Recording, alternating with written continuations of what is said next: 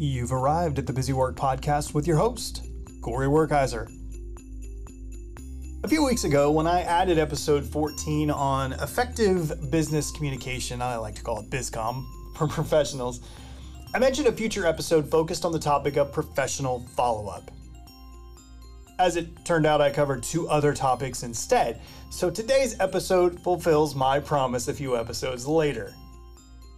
Today we'll cover some of the basics of follow up. The most important thing you may not even be doing.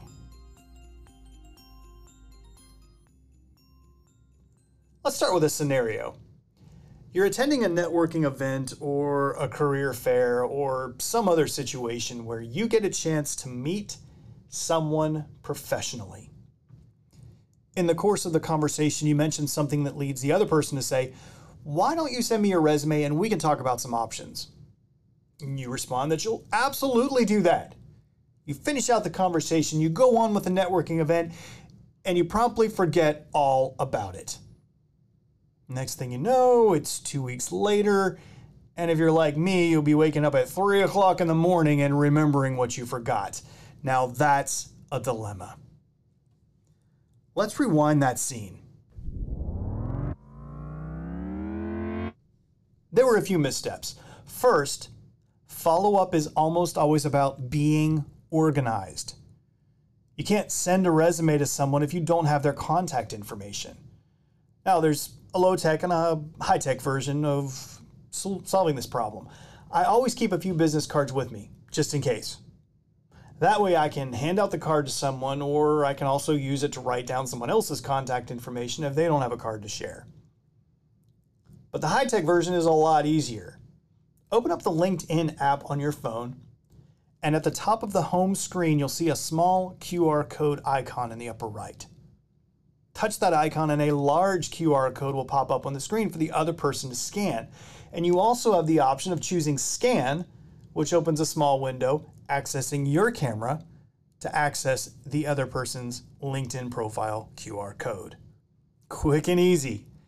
And yet, I haven't found a lot of people who've heard of that or know about it. Now, I also recommend another technology solution Get to Know Your Notes app or your audio recorder app. I use them all the time to type notes to myself, record notes, send them on to my email lots of times, or text them to myself, or even set up a reminder. In our scenario, after that conversation, all I have to do is step away for a minute and record or type a quick note to myself critical info like the person's name and the resume request will help me remember what I need to do. And bonus, the app's already going to track the date, time, and location so I don't have to waste time adding that info. Now, beyond organization, follow up includes timing. Timing, as they say, is everything. People forget stuff probably more than they remember stuff, if we're being honest. Just like you forgot to follow up in our scenario, that person probably met other people and most likely forgot about you. But timing can prevent that problem. I have a strict 24 hour rule. If I meet someone at an event, they'll have my customized LinkedIn Connect request and a follow up email the very next morning. The only exception would be a weekend or holiday event.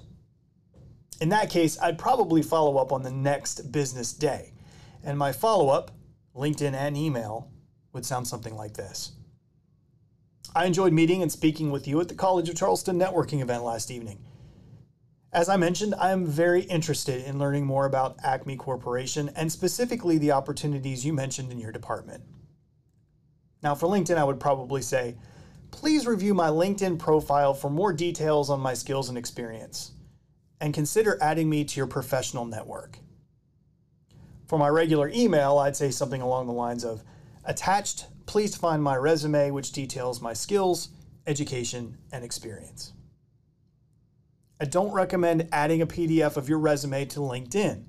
LinkedIn has that information, but you will want to send a resume whenever you make these contacts. Now, notice this is a very simple paragraph or two. I would certainly add more specific detail in a real world situation. But for this example, you can see how a few sentences effectively follow up and open the door to more communication. And don't forget those important BizCom details we discussed in episode 14. Spelling, grammar, and punctuation do matter. I do not, repeat, not recommend doing any of these follow up conversations on your mobile device. Sit down and review them carefully.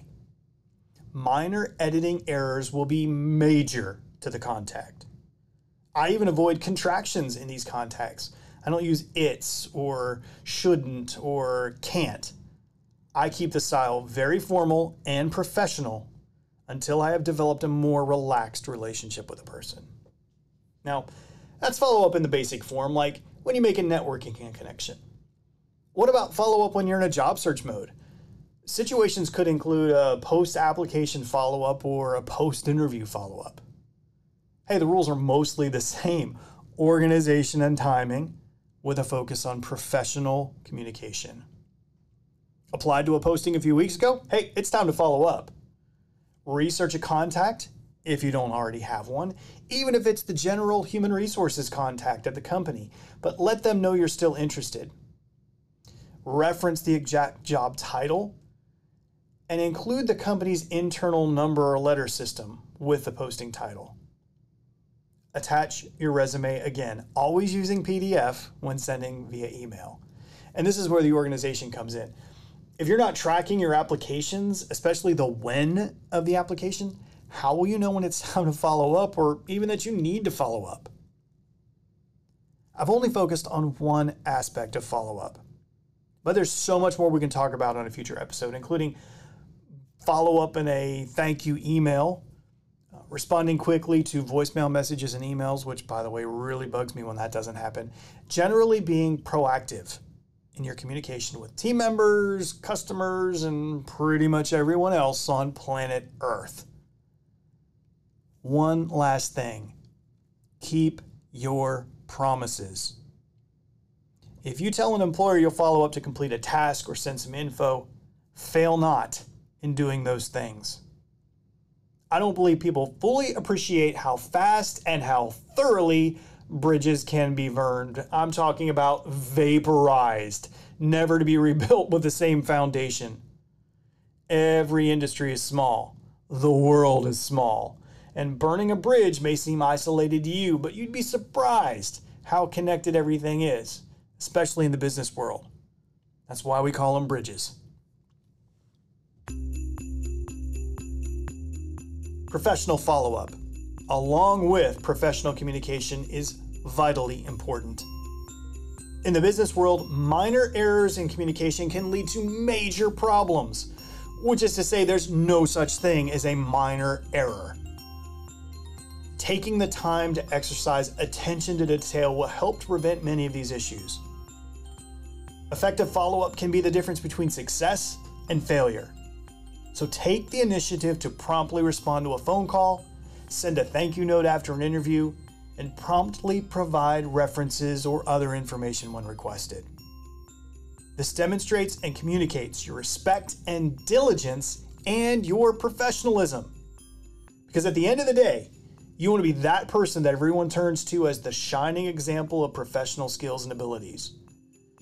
And at the end of this podcast, I want you to be the person to say thank you for tuning in to Busy Work, where we always help you mind your business.